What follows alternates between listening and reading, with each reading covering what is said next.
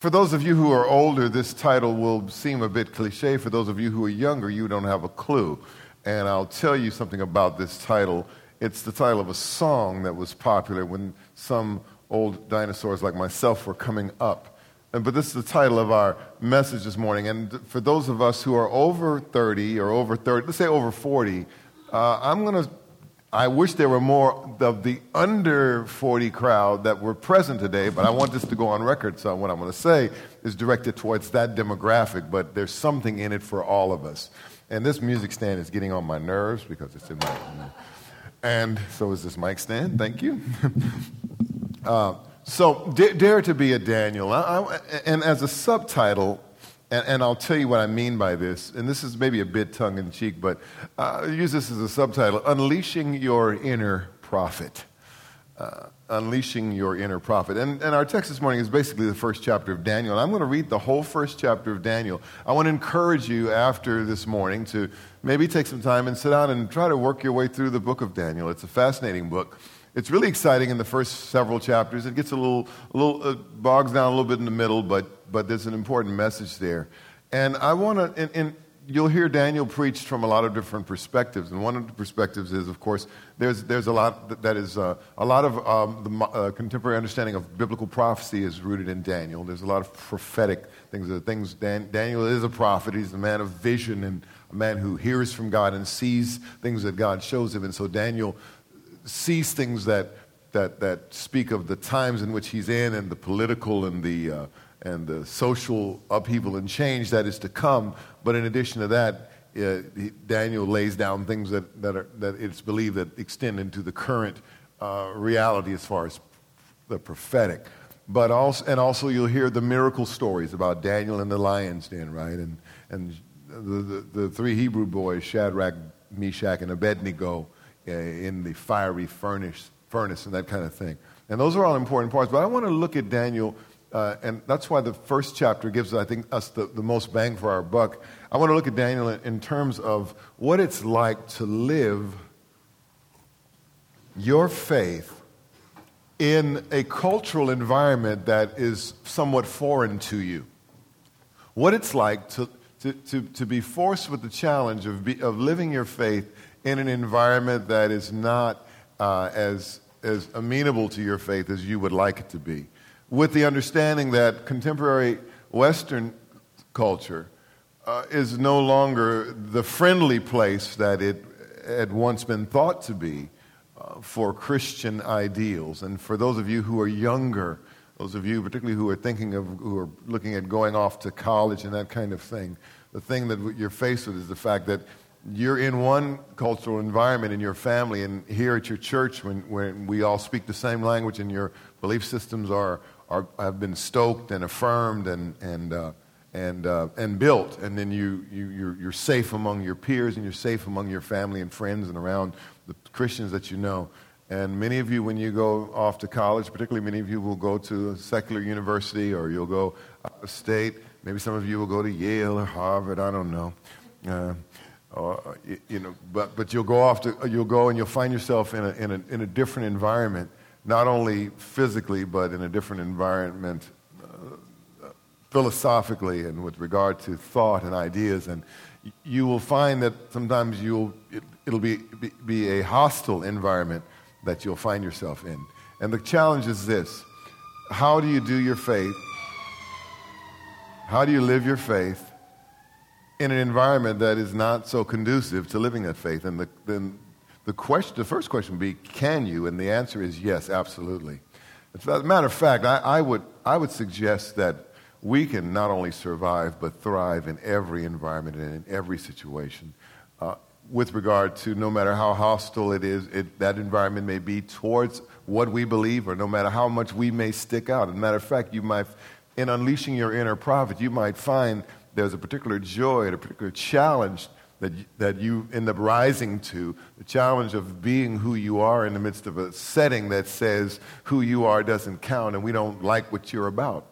And there's some of you, there's that thing inside of you, that's just what you need to say, you know what, you're not going to tell me what to believe and how to behave. I'm going to stand by what I believe. And, it, and as we get into this, it's interesting, isn't it, that we have a way of being maybe we could turn our inner rebelliousness, instead of rebelling from the things that we hold near and dear because it seems the cool thing to do because we go through that phase as, as, as kids, maybe we could use that inner thing, that inner need to differentiate ourselves and really differentiate ourselves and stand up for what we've been taught and what we believe and what we know to be the truth in environments where everybody looks at us like we're crazy and say, okay, call me crazy, right?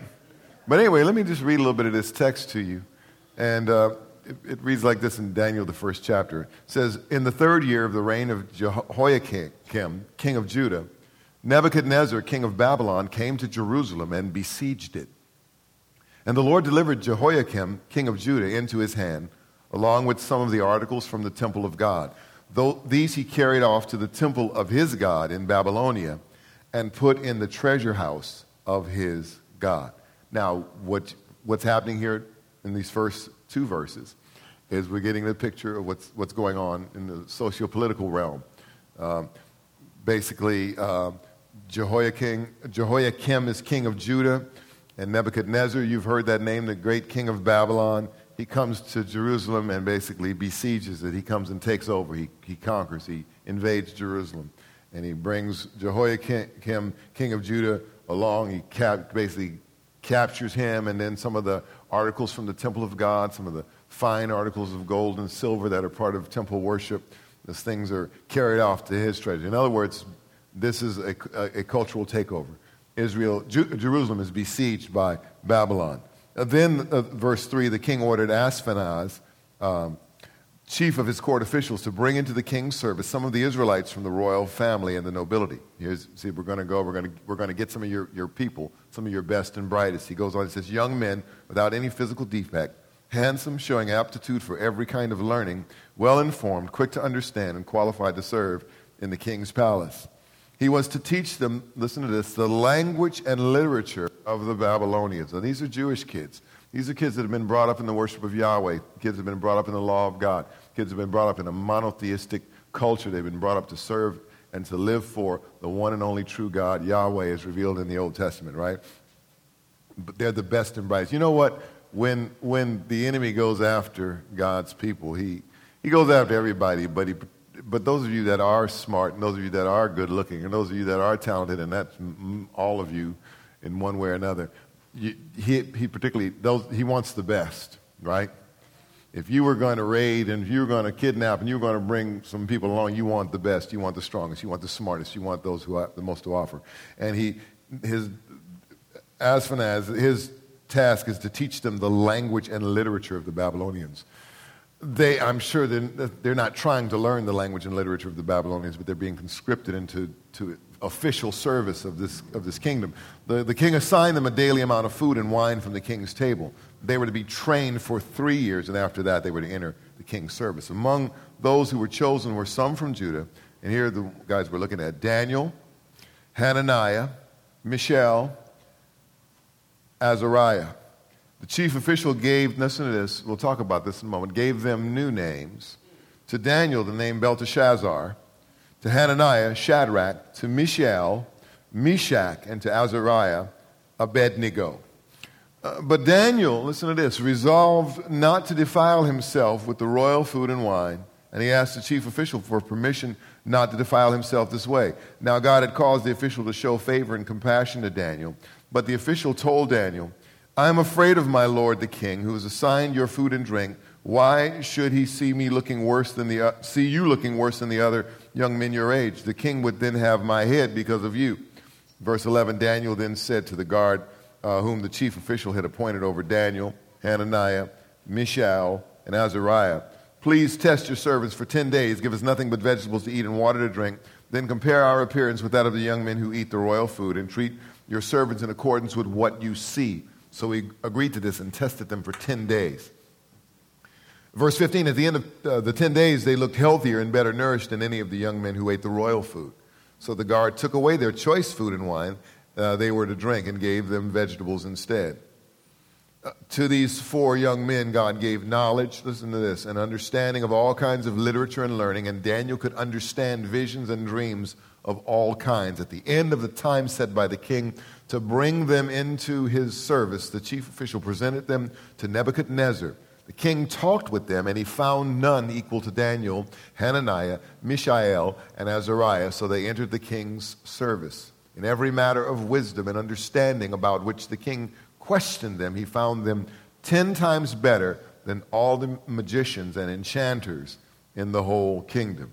Verse 21, last verse of the chapter. And Daniel remained there until the first year of King Cyrus.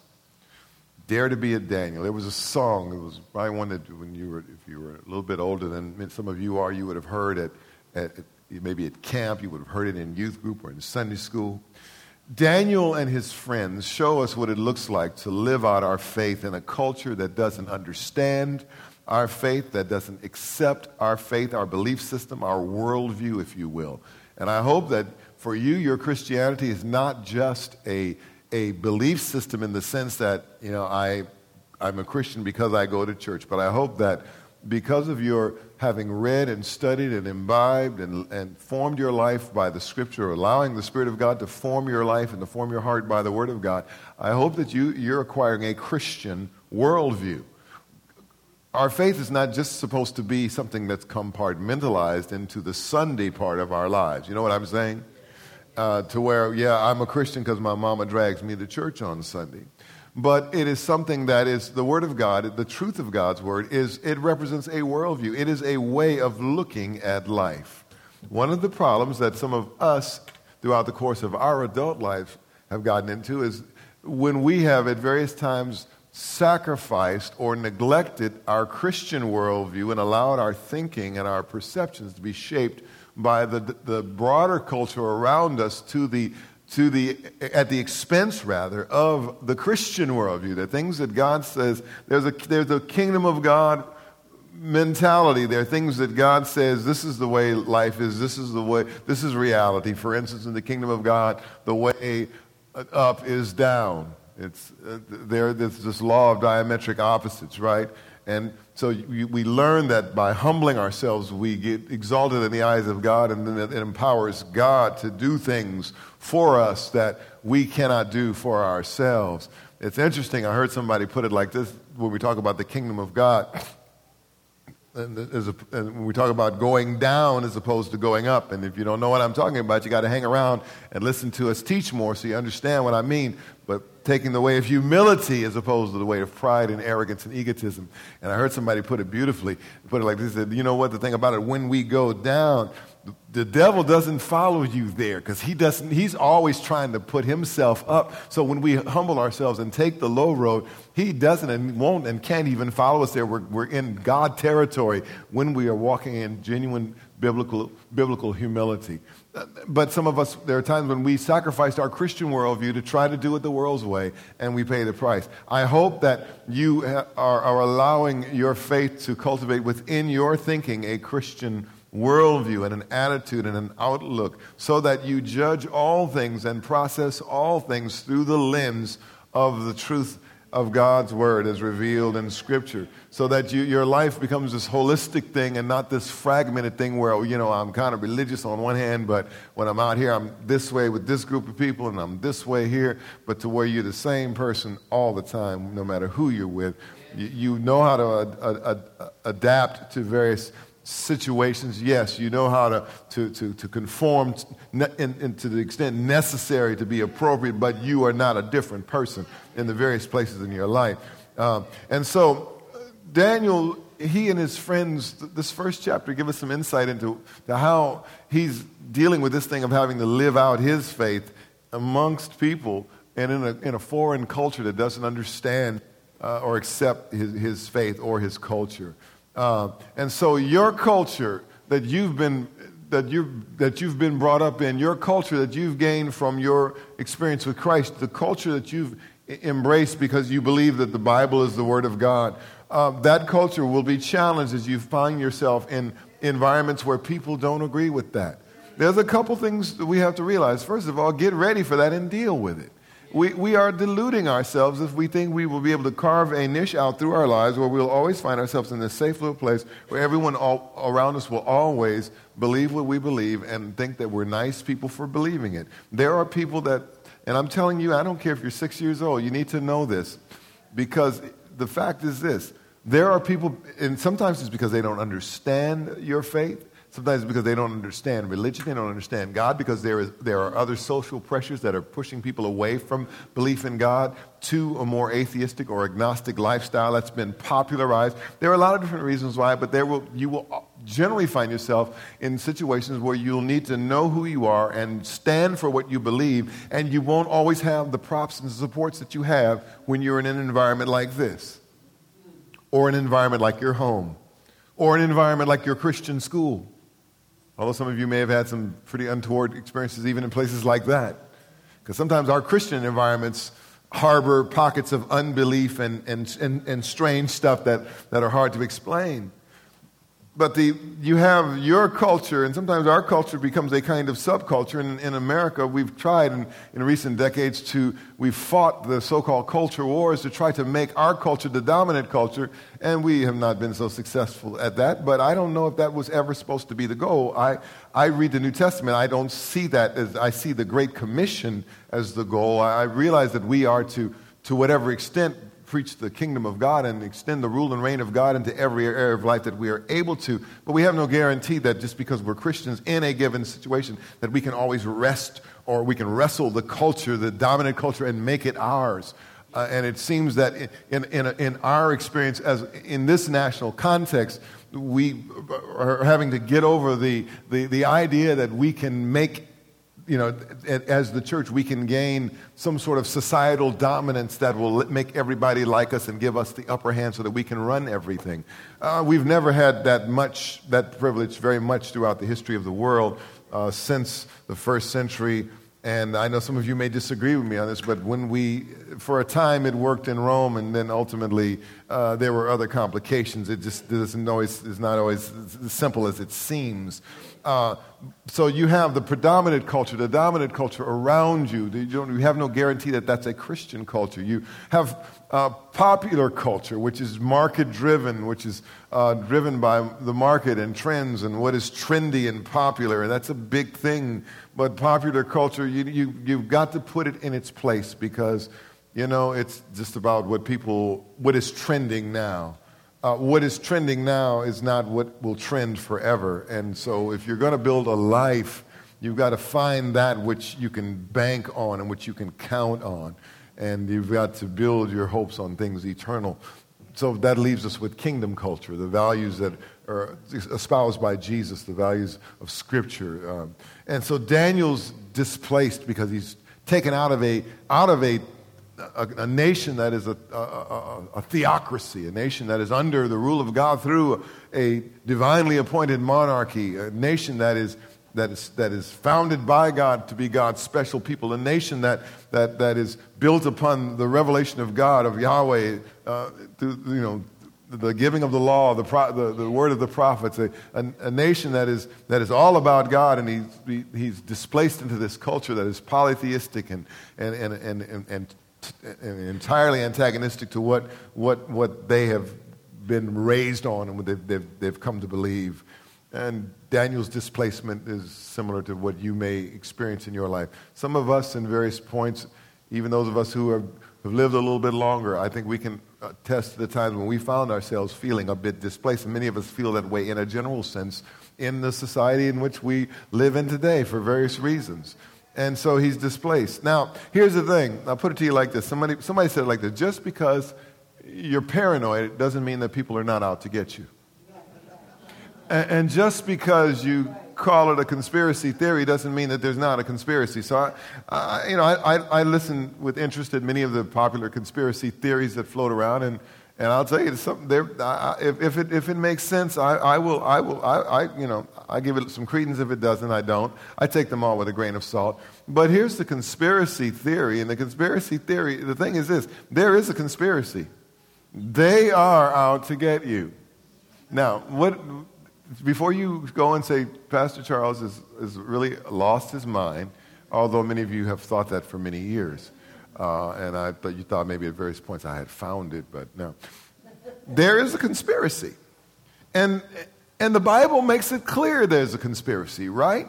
Be, and the, the deal is there are forces that are out to challenge you in your walk, to challenge you in your stance. And so, in the society around you, the Bible calls it the world. The New Testament uses the Greek word cosmos, and it's not the earth, the planet, it is the world system. It is, it is, there is this realm, and what happens is we we think it's the person, we think it's the institution itself, we think it is the group, we think it is the whatever, whatever entity, human entity that we want to attribute the conspiracy to. Conspiracy is bigger than that. Uh, Paul refers to it in terms of principalities and powers, the rulers of wickedness in high places. This is a spiritual thing, and so yes, Satan and all of his demonic hosts, Satan and all of his all of his hordes of, of, of demons, they are all they all conspire against you and against me and against our spiritual progress and against our testimony, against our holding to our faith. Yes, there is a conspiracy, and that's what goes on in that dominant culture around you that's alienated from God and hostile to God. There is a conspiracy, yes. But don't, don't get superstitious about it and don't think and don't, don't spend your life trying to pin the conspiracy on the, the people that are closest to you or the things that you see, because that's what you see in society all around you right now. Everyone wants to find out who the, the, the boogeyman is, right? Who the bad person is. So we're always slinging mud and accusing each other and demonizing this group and that group. And yes, we're all culpable for our role in whatever societal craziness we are involved in. But it's a bigger thing than that. If you say, why is our nation going crazy? Well, it's because of this. Because you know what? The reason why it is is because the Bible said things would get worse before they get better. The reason why is because of the principalities and powers that pull the strings from places unseen that you can't see. And sometimes even when people of faith think that we're we're operating in God's plan. Sometimes we're being played by principalities and powers because we're not living according to a genuinely and thoroughly Christian worldview. And according to the principles of God's word, we get pulled off some other direction. And, those, and, and Satan and those demonic forces, there, there are strings being pulled and we get played. Now, I know that's not too strange for any of y'all. But that's why things are great. When, when, things are crazy, it's not just because I, I, I know some of us, we just like to go to this place. Things are crazy because you know people is crazy. And I, you know, and, and, some of you know me, I often will just, I, I can go there. Yeah, folks are crazy. And I'm driving on the freeway sometimes, like, these people are crazy. You can, you can text your girlfriend when you get out the fast lane going 80 miles an hour on the 405 or going 60 miles an hour on the fast lane on the 405 when everybody's going 80 around you because you're texting and you weaving. You, that's crazy. But, the, but that's, that's just people stuff. But so Daniel's displaced and, and and there, there are all these political and national and cultural and religious things going on here. The world is, uh, the system is, is, is looms large. Babylon is, is, is literally the, the, the epitome of, of, of, of, godless society and godless power, political power that, that is, that is, that is uh, collected basically against God, but steeped with all kinds of idolatry and superstition and polytheism and all kinds of things, but no one God like the God of Israel, the God of Abraham, Isaac, and Jacob, the one God who, rather than being, we talked, uh, Renee brought up a good point. We're talking about, uh, I believe in God, the Father Almighty, creator of heaven and earth on Wednesday night, talking about the fact that the God of Scripture is the God of all, the one God who holds all power, as opposed to societies like this that it's very convenient to have a whole lot of gods that have a little bit of power over one thing. None of them holds all the power. And there's a couple things about that. You got to find the right one for the right thing. Some of y'all trying to find the lotto god right now. Uh, you got to find the right one. And the thing about it is you, are only, but the, the good thing about it is that you're only marginally accountable. And most of the gods that they're running around trying to serve are as flawed or more messed up than they are. See, the God I serve, he says to me that he is holy that he is perfect and without flaw, I can look at him and realize he himself represents moral excellence and perfection. And so I strive by the power of his spirit working in me to become like him because in him I see what goodness and perfection is. And so when I say God is good all the time, I don't mean God is good because because he does what I like all the time. I mean, God is good because God is good, and I got to see who God is, so I got to see what good is. You know, sometimes we say God is good. What does that mean? Well, I like to. We want to define that. You know, so, you know, some of you younger people and some of the younger people that, that are around us who are raised Christians, some of our, I mean, I remember baptizing a bunch of our young people. I baptized my own children. You professed your, your, your, your faith in Christ. But I want to challenge you. this morning. As you go forward in your life, in your Christian walk, as you graduate from high school, some of you, and go to college, some of you are in college, some of you are beyond college, some of you are young adults way into life, some of you are teenagers in high school, in middle school. I want to challenge you to unleash your inner prophet. I want you to be like Daniel. And when I say prophet, if I say if I say, you know, if I make reference to being a prophet, you think that you, we think of some sort of glorified fortune teller. But, but a prophet in the Old Testament there's forth telling. God shows them things to come, but more important is the forth telling. The fact that the prophet is speaking the word of God in the moment, what God is saying now. And the thing about being a prophet, unleashing your inner prophet, is that sometimes the prophet, you know, like there are prophets in the Old Testament that God told them at certain times, it's not, you don't say anything, go and do something, and you kind of demonstrate it out as an object lesson. Do this, behave this way, right? That kind of thing. And so I would suggest to you that you have the opportunity in the midst of a, uh, of a godless world that you are, you are blessed and chosen to live out the love of Jesus in the midst of all of this need around you. And it's not just that you, uh, uh, unleashing your inner prophet means that you're going to be going out and stand, I know, God forbid, standing on the street corner and preaching the word of God to, to tens of people, not the tens of thousands, to ones of people. Doesn't mean that you're going to be telling people, oh, thus saith, you know, me, that the Lord through me, that, you know, I'm going to tell you that this is what's going to happen and this is who's going to win the Olympics or whatever, you know. But that by your being and by your comportment and by your love and by your personal integrity, by your daring to be a Daniel, daring to stand for what you believe, daring to be that rebel that, that, that let that in, inner rebel in you lean in the, in the proper direction rather than lean you away from what's good and wholesome and healthy for you. Allow your inner prophet to come out by, by allowing your life to speak prophetically because that's what the church is called to do, and that's what we sometimes miss. Our role is not necessarily control. Our role is to be the prophetic voice of Christ, of God in the world through our being, through our loving, through our proclamation of the gospel, through our service to the needs of people in the world around us, through our faithfulness to the, to the crucified and resurrected Christ, to, to, uh, through our, our, our holding fast to our testimony no matter what and no matter what opposition, to be truly prophetic. You understand what I'm saying? You unleash that inner prophet. Accept the challenge to be prophetic. Let your life and your words, your courage, let those things declare the truth of who God is. Will you dare to do that? Because the one thing about a prophet, if you're going to be a prophet, you got to have some guts. They ain't, ain't, they ain't, ain't, no timid prophets. Well, there's a couple of reluctant ones, but if you're going to really do the prophet thing in the Old Testament, and you see the prophetic gift welling up in the New Testament, because we don't have the office of prophet as prominent in the New Testament as in the Old, but the prophetic gift is, is obvious and is, is referred to in the New Testament. And you see, you see in the case of people like Peter and Paul in the book of Acts, see the apostles, they rise up, the spirit of prophecy is on them because they speak boldly to the powers that be. See, prophets get up in the face prophets speak truth to power. Prophets do all the things that all the all the all the rabble rousers and movers and shakers talk about doing, but prophets do them in the name of Jesus and do them in, in the name of God. Prophets, prophets, prophets say, "This is who I am, and you're not going to change me." See, prophets say, "This is this is what," and and this, this is what I believe, and you're not going to change my mind. And, you know, going to one party is not going to, like, take me off my course you know what I'm saying? One night is not going to, you know, going away to college is not going to alter my, the essence of who I am. Not that, I mean, prophets dare to go against the grain. And, and so, because what happens is we tend to be, as younger people, I know because I used to be one, we, we tend to be non conforming conformists.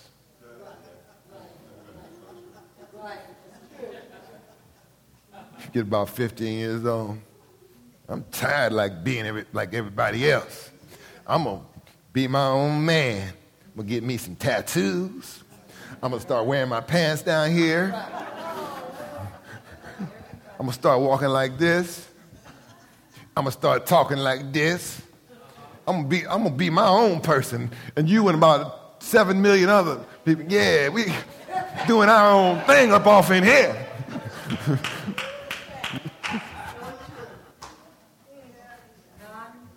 non-conforming conformist.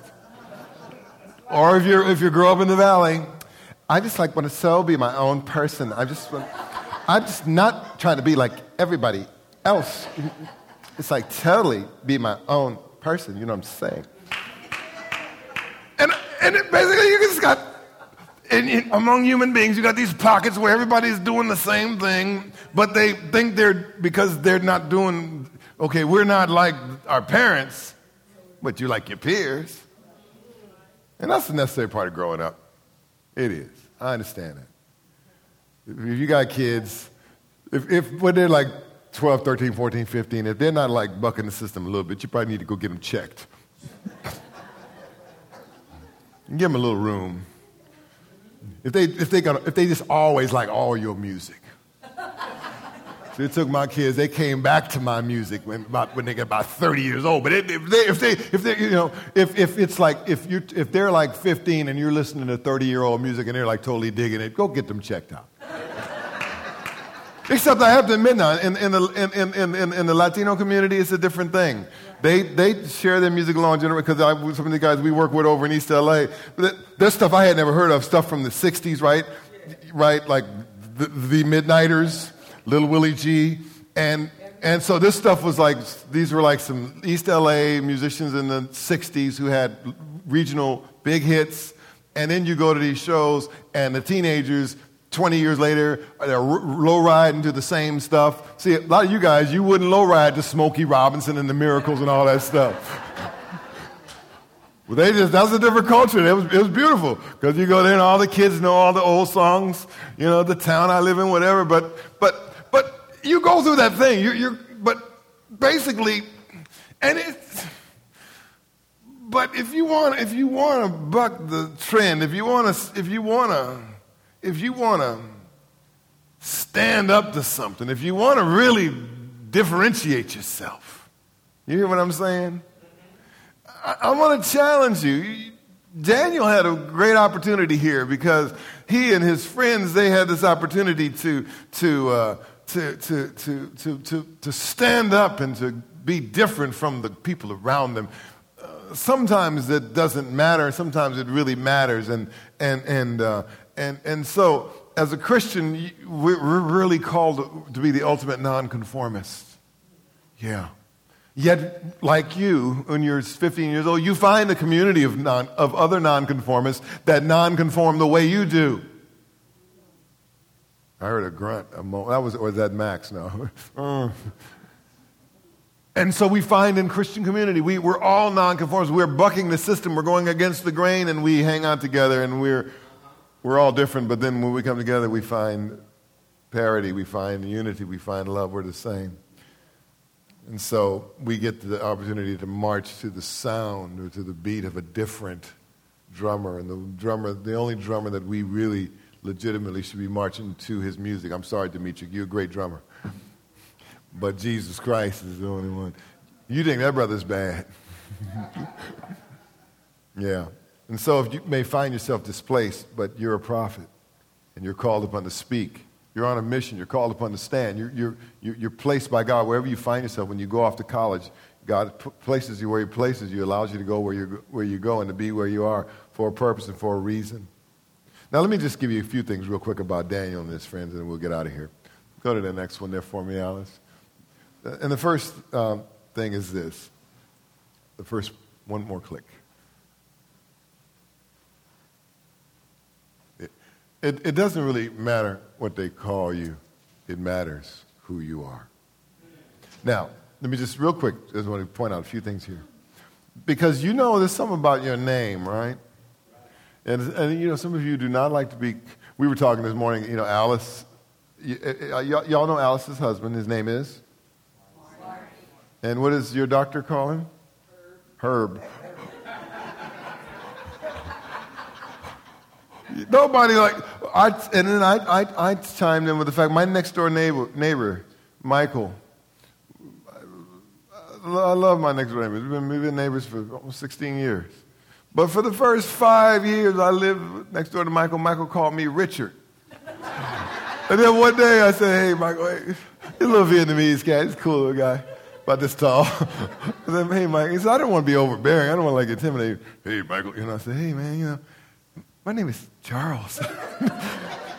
oh, I'm sorry. You know, nobody likes to be called out their name, but see, sometimes what you call, that's why you be, and I don't want to get into this whole cultural discourse, but you know, when we talk about the words that people use to, to, to refer to people, gender based words that are very uncool, you know what I'm talking about?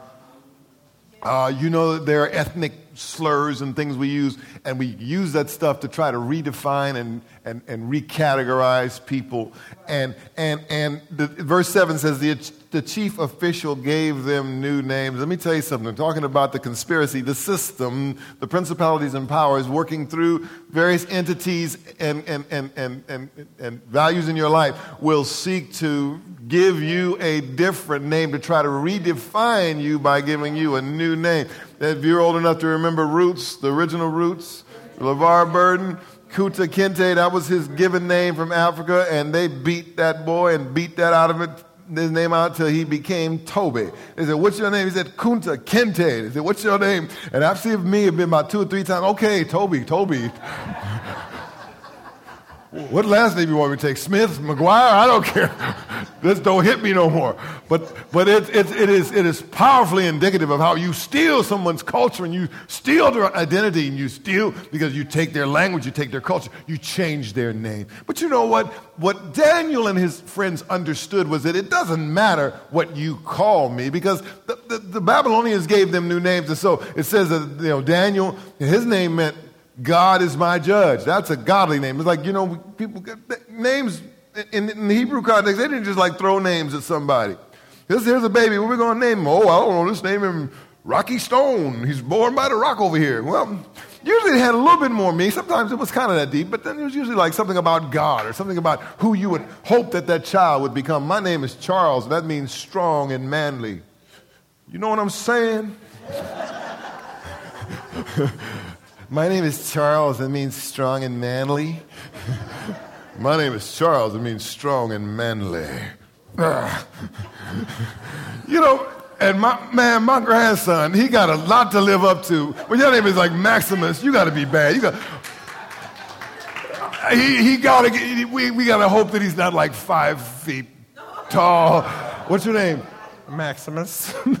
but when he walks in, what's your name? My name is Maximus Isaiah Williams. What's yours? Pleased to make your acquaintance. Death grip handshake, right? Because, and I, and I believe that that young man is going to be large in the things of God and large in the, in the use of his intellect and large in his character and large in his personhood in a very profound way. And I'm supposed to feel that way because he's my grandson, not yours. But we name people things. So God, Daniel meant God is my judge, but they change it to Belteshazzar, which means Bel's prince, their God, his prince. And so they're, they're, they're, they're giving him this other name. That's why don't, you know, don't take it seriously when people calling you G, because you, if you're not a gangster, don't buy into that. You know what I'm saying? When people call you my whatever, you know, it's like I ain't your whatever, because it's like I that's you know that's all street talk. But it's like don't buy into that. Your name, and I'm not even talking about the name your mama gave you, but your name is first and foremost a, a human being created in the image of Almighty God. Your name as a Christian is a child of God, washed in the blood of the lambs, filled with God's Spirit, walking in faith and power. And so, uh, Hananiah, uh, his name meant beloved by the Lord, and they changed his name to Shadrach. Don't, don't name your baby Shadrach, because it means illumined by sun God. You see how they try to redefine them? And then Mishael means who is this God? And then Meshach means who is like Venus? And then Azariah meant the Lord is my help. It was changed to Abednego. No Negro jokes on this one, okay? Uh, meaning servant of Nego. you know, if you grew up in church, you know what I'm talking about.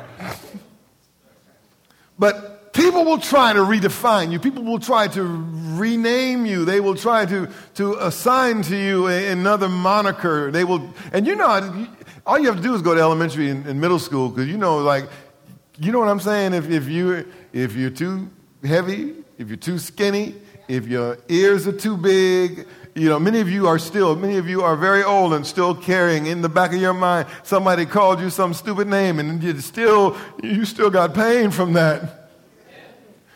Here come old big ears. Here comes Dumbo, you know, whatever. And every time you, you know, it's a family reunion, they, what we eating it? We got gumbo. I said, oh no, Dumbo, no. But don't, you, you got to know who you are. Don't, you know, they say what? What? They say don't leave home without what? American Express?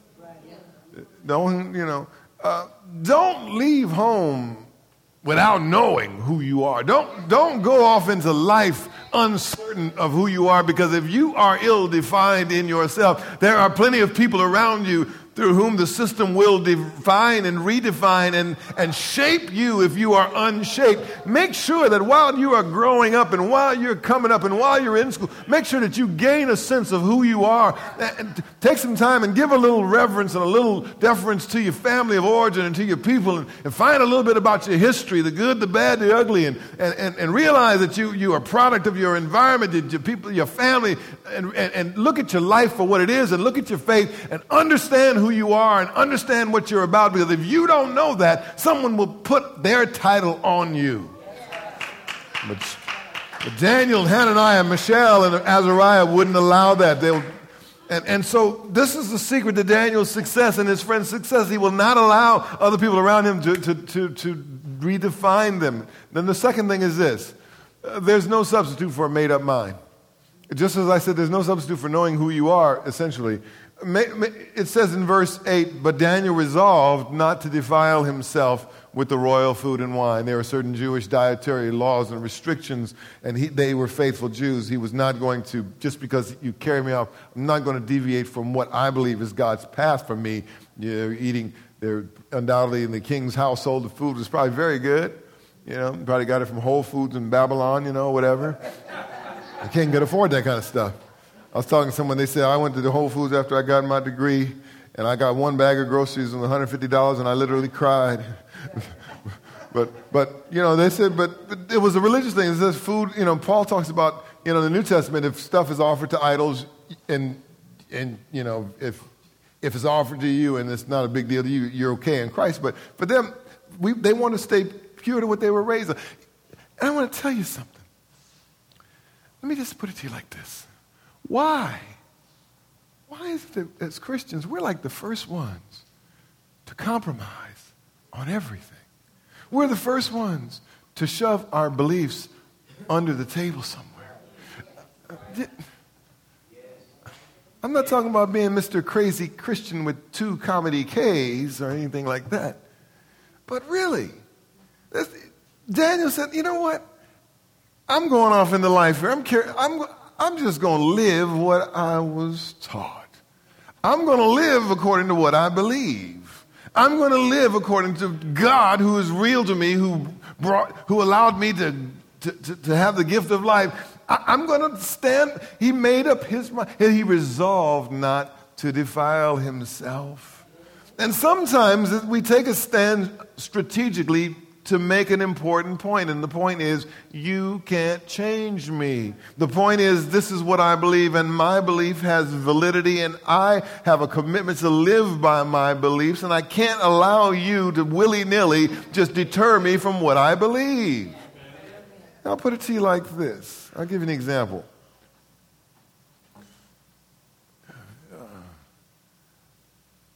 I'll give you, if, if you're Orthodox Jew or if you're or if you're, well, if you're Muslim. Amen, Max. Thank you. I hear you, Granddad. I'm, I'll go Orthodox. My wife had a coworker who's Orthodox Jew, one dear friend. And you know, it's, I know because we're all grace oriented and everything, so we look with disdain. But you know what? On Friday night, they're running, she's running, oh, trying to get to leave work because their faith teaches honor the Sabbath. And they don't work on Saturday. Now, what I'm going to say, please don't nobody get mad at me. Because I realize that some of us have to work because, because of the gig economy. We have to do, take advantage of hours when they're given to us. And I know some of you that sometimes you are on jobs seven day a week kind of world, whether it's retail or food service or other things, entertainment, where sometimes you really, it, for the sake of survival, you need to take that thing. But for many of us, I wonder, did we ever think about? Sometimes telling our boss, well, by the way, you know, I'm a Christian and we go to church on Sunday. You, we don't think about that because it's like, why not?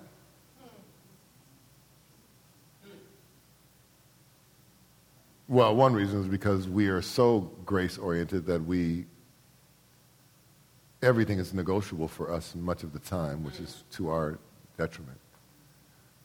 But because we don't think about the thing of resolving to have some sort of rule of life. This is what we do. This is where I live. These are the boundaries for me. Uh, some of you look at some of your foreparents that came before you that were great in the faith and in their life and in their testimony. Some of your parents and grandparents who love who loved their families, and some of the people that, that, that founded churches in our community and that did ministry and that kept our community together for generations. People operated out of a, a, a rule of life. This is what who I am. This is what I do. I don't do that. And if I make an exception, there's an ethical or a personal reason. And in grace, I'm given that, that, that thing. But we, we're got, we get to the place where we, we feel it. We're always succumbing to the, to, the, to the accusation that it's uncool and that we're somehow intolerant if we say, I don't do that. There's no substitute for a made up mind. At some point, you'll, you'll you'll gain some traction in your walk with God and you'll gain some, some, some traction in your own personal uh, integrity when, when you decide that, you know what, I'm, I'm, I'm going to be a Christian and I'm going to be this kind of Christian, meaning a biblical Christian. You hear me, young people? Uh, I, I doesn't, thank God we realize, aren't you glad that you, you can hip hop dance and not go to hell? Because when we were coming up, we had to make that decision, but the, it was a much it was a much narrower way. Oh, if, uh, if Bishop knew some of the kind of music that Pastor play now, Bishop Crouch, he would, oh. But you hear what I'm saying? The, one of the keys to Daniel's success is that he resolved. You make up, you, and you've got you've got to kind of do this before you get to the moment of decision. You, that's, that's why we do church. That's why you come to church. That's why you pray. That's why we have times together and we worship. We do that because in those moments we give ourselves the opportunity to think about our lives and to reflect on who we are and where we're going so we can say, you know, God, I want to serve you. And then and the Holy Spirit will lead us to points, well, what are you going to do? When, when this time, God, would you help me? You know, because at the end of service today, maybe we have a few minutes, we may sing withholding nothing. Who knows? And if we do the idea is, Lord, I, I want to get this in my head now. I want to make this decision that as I go forward in life, I want to give you everything. And I want that to be the rule of my life to where I hold nothing back from you. So that I'm not going through life always hedging, always trying to see what I can get away with, and always trying to see, and always like, but that I have a, a sense of who I am. That, that, and, and therefore, I have this sense of resolve that Daniel, he made up his mind. He said, I'm not going to sell out. And I'm, I do not throw cheap shots on selling out because we do various things to accommodate culture around us. We, we, we, we, do, we, we make choices and decisions and we try. Sometimes we experiment in certain ways. Sometimes we're trying to feel our way through life. I, you know, sometimes we, we, it's not about me, you know, pointing my finger at you about selling out because those other three are pointing back at me. Yes, sir. Uh, it's about each one of us being honest in our own hearts and our own lives before God. God, what, what are you requiring of me? We read it in the scripture this morning as it was, we were led so eloquently by, by, by, by, by my son in, in, in, Romans 12. This idea, Paul says, what you got to do in, in light of all that God has done for you, you got to present your bodies, as, your whole selves as living sacrifices to God. That's the kind of thing that Christianity is about. Christianity is not just about growing up in church and getting baptized when you're 10 years old and hoping that somewhere down the line, you, if you don't get killed when you get about 50, you can come back in. Because in my generation, a whole bunch of us baby boomers, there was a big surge in the church 20 years ago because a lot of us guys started getting old and having families. Oh my good, I got to get back in church because I got kids now. Right, right. Yes. And then the third thing, I gotta get, I gotta hasten on. Your faith in God and faithfulness to Him are the secrets to a life that lasts there's a lot in Daniel. I'm giving you just little, you know, snippets. But Daniel and his friends dared to prove that those who are committed, truly committed to their God, are not losers. We got to get over this, these, all these inferiority complexes we allow the system to inflict upon us. When it comes to whatever I resolve in my mind to forego in deference to my Creator, I ain't giving up nothing. I ain't never gave up nothing for God. What did I give up? And some of you know you've been, we go through life and say, I gave up drinking. You gave up what? Pouring some nasty liquid down your throat that's killing you so that you could anesthetize yourself and wake up the next day. What? You gave up what? I gave up crack cocaine. I gave up sitting around at bars till 2 o'clock in the morning and hoping I could find somebody to take home. I gave up stealing. And, and, and what? I gave up prison. On the prospect of a record as long as you're. You know, what do you give up? Nothing. Giving up nothing. You don't give up anything, you gain everything. And see, it's, a matter of perspective, it's a matter of worldview. You don't give up. Jesus put it like this He says, None of you have forsaken fathers, mothers, sons, daughters, houses, lands, and you haven't walked away from anything that you won't get a hundred times more in this life and the life to come. I mean, exponentially, it's nothing. So, we're not the losers, but notice that he goes for the best and the brightest and the most gifted. Right? I know that. Come out. Remember Nina Simone, was it? To be young, gifted, and black. I liked the Donny Hathaway, Roberta Flack version. To be young. It was the idea because in the 60s and 70s, young people of African descent in America were having to get in touch with the fact that they were indeed somebody, contrary to the voices that had been perpetuated in their heads saying that you are inferior because you have coarse hair, dark skin, because you live in the inner city, because you hail from people of, of the dark, from the dark continent, whatever that means. And there was this movement to say, you know what, it was a self-affirming movement, it was a, moving, a movement of empowerment. We, yes, to be young, gifted, and black, that's where it's at. Some of you said, I thought Maverick's Flat was where it's at. Not today. Not today. Well, I want to tell you something to be young, to be gifted, to be saved, to be sanctified, to be filled with the Spirit of God, to be anointed, to be holy, to be focused and sold out to Jesus, to be, to be, to be plugged into the Word of God, to, be, to have God living in you and for you to, that's where it's at. To be young, gifted, and saved. Whether you're black, white, red, yellow, black, or white, doesn't matter what ethnicity you are. Let me tell you something. That that is, and that's what Daniel and, and, and, his, and his compatriots, they, they're young, they're gifted, they're intellectually, intellectual, but they're uncompromisingly committed to God. Oh my goodness, the most powerful, I, I, tell you, the most powerful people in the world are, are people that are, that, that, that are gifted and intellectual and that are, that, that are in touch with their, their prowess and their powers at the height of their powers and capabilities, and yet they are uncompromisingly committed and sold out to their Creator and to the Lord Jesus Christ. You know what? All of you are young and gifted, and all of you have so much to offer. But the thing is, in the last, the last verse in chapter 1, listen to these words, and I'm, I'm about to wrap this up.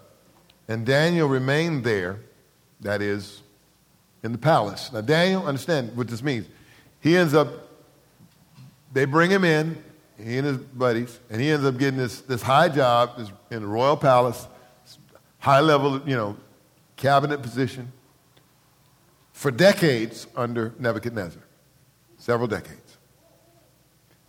But notice what, notice what it says. It says, Daniel remained there until the first year of King Cyrus. Now, let me just, I gotta, let me cut to the chase on this. a regime change. That's not even a regime change, it is an overthrow.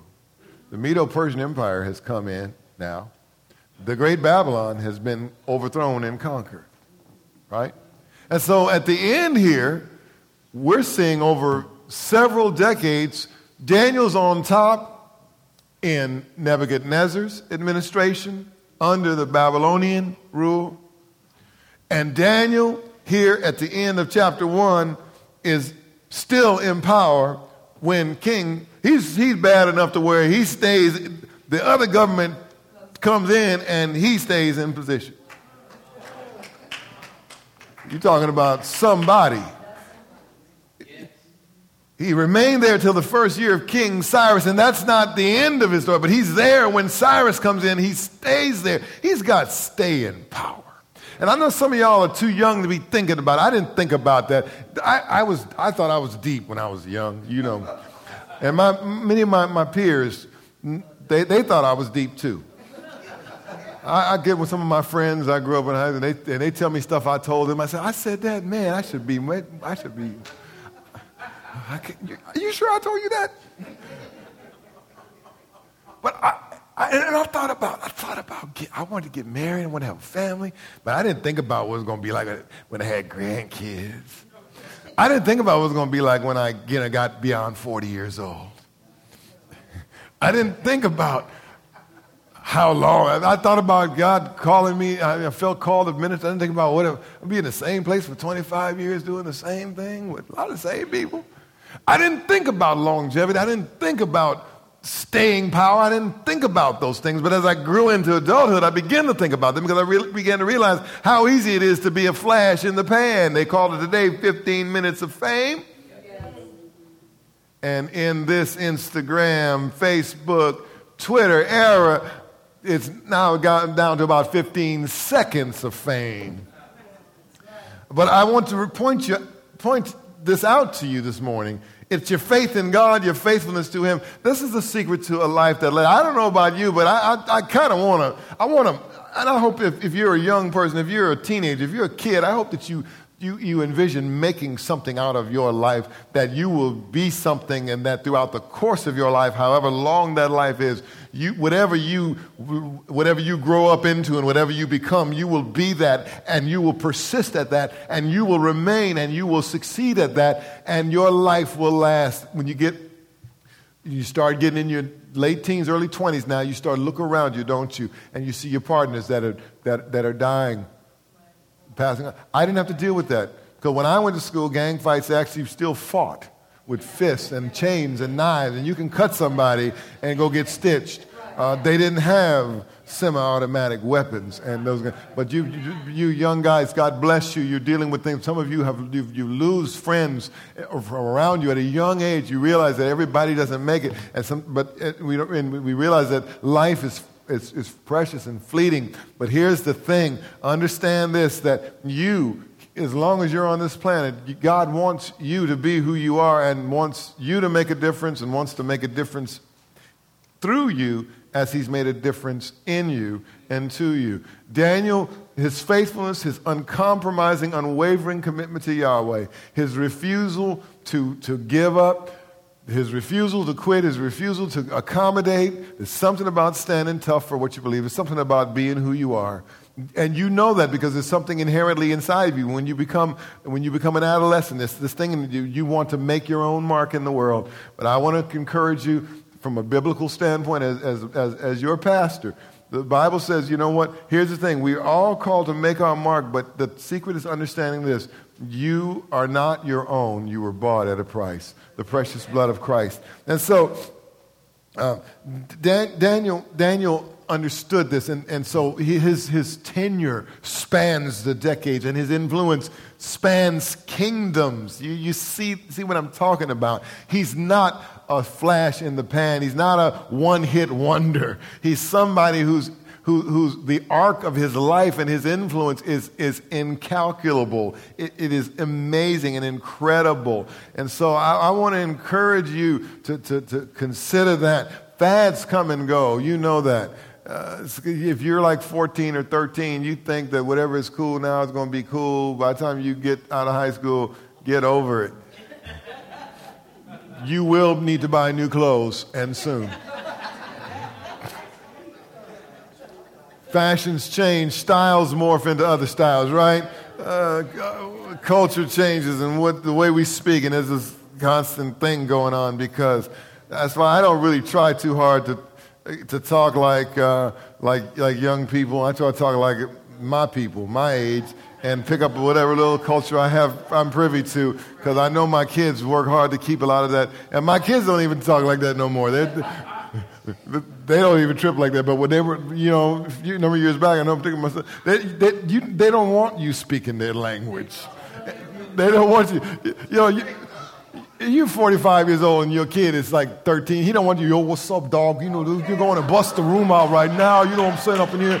You know, man, because, you know, it's like, you know, it's just ain't nothing but a G thing on the, on the vacuum cleaner. You know, you just get seasy on the heezy, you know what I'm saying? And that's, and that's already 15, 20 years old, right? So I didn't think I had Snoop Dogg for a DZ, I mean a daddy. all that stuff. And it's, it's fun. I mean, it's, it's, it, it's, it's, it's culture is fun and styles and all that stuff to play with. But you know what? In life, there are things more important than that. There are things that, that matter. There are things that last. There are things that there's something about being a man or a woman or a boy or a girl for all seasons, to be the kind of person that's going to be there when the chips are down, the kind of person whose influence is going to last. I want my life to count for something. And I did when I was a young person. Amen, Max. He said, I said, man, up there. My grandfather, yeah. I was thinking about Psalm 1.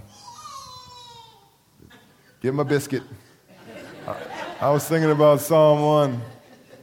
Love that psalm. And it is really the gateway to this whole experience of praying to God in, in the Old Testament, the, the Psalter, the prayer book of God's people, the honesty with which they pour out their heart. But, but the first, this first psalm in this, this newer Bible translation called you guys do, do me a favor because I'm getting ready. I need to, I, I, yeah, I, I, I'm getting to like the cool part of the sermon. You know what I'm Thank you, Max. When you're a little older, I'll explain this to you.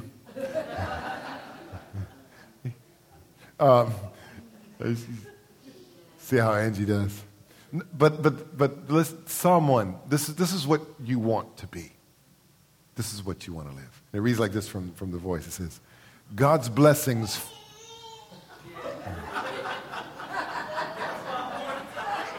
I think we got a thing going here. See, don't you love small church? You, you don't get this in Saddleback. they have security drag you out of there. and he's looking me through a glass darkly. See you, Max. Psalm 1, though. Listen to this. God's blessings follow you and await you at every turn when you don't follow the advice of those who delight in wicked schemes. When you avoid sin's highway.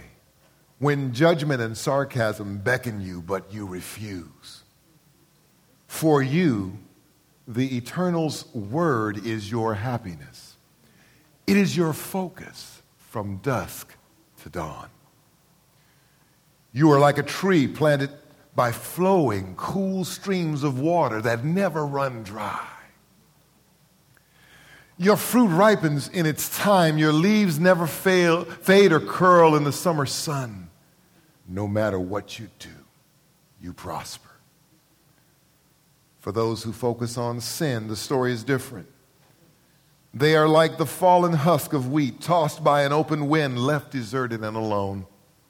In the end, the wicked will fall in judgment, the guilty will be separated from the innocent. Their road suddenly will end in death, yet the journey of the righteous has been charted by the eternal. You get the picture? I want to ask you, which one of those realities do you want to live? He's saying, listen, the one that follows the way of God and shuts off the voice of the, of the foolish people around you. And be real about it. Some of the, a lot of the voices around you will be voices of foolishness. Some of your friends, you love them dearly, be, be their friend, but sometimes they, they'll, they will speak foolishly to you because they don't know any better. Because the system is speaking through them.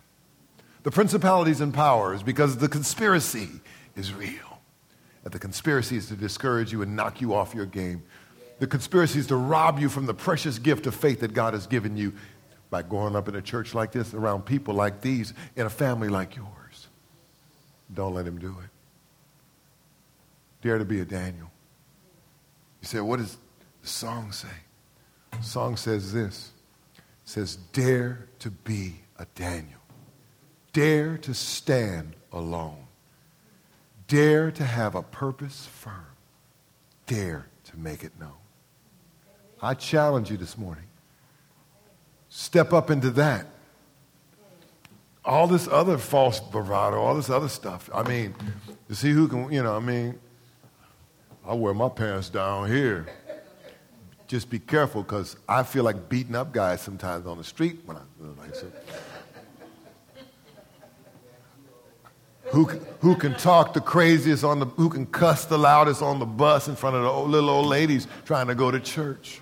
That's nothing. This, is, this, this takes some, some courage. This will take some resolve. This will take some faith. This is going to take, this, this, this takes a, a man or a woman to, to be like Daniel. To know that sometimes you will stand alone. Sometimes people will walk out of your life. Sometimes you will lose a relationship. Sometimes that, that one that you thought was going to be your boyfriend or girlfriend, when they find out that you ain't playing about Jesus, they say, well, they got to they gotta step on because sometimes you'll, you'll, you'll, you'll stand alone, and, but you've got to dare to have a sense of purpose. What, what is my life about? And then dare to not hide it all the time. Oh, you know, I didn't know you was a Christian. You a Christian? Really? I would never have thought it.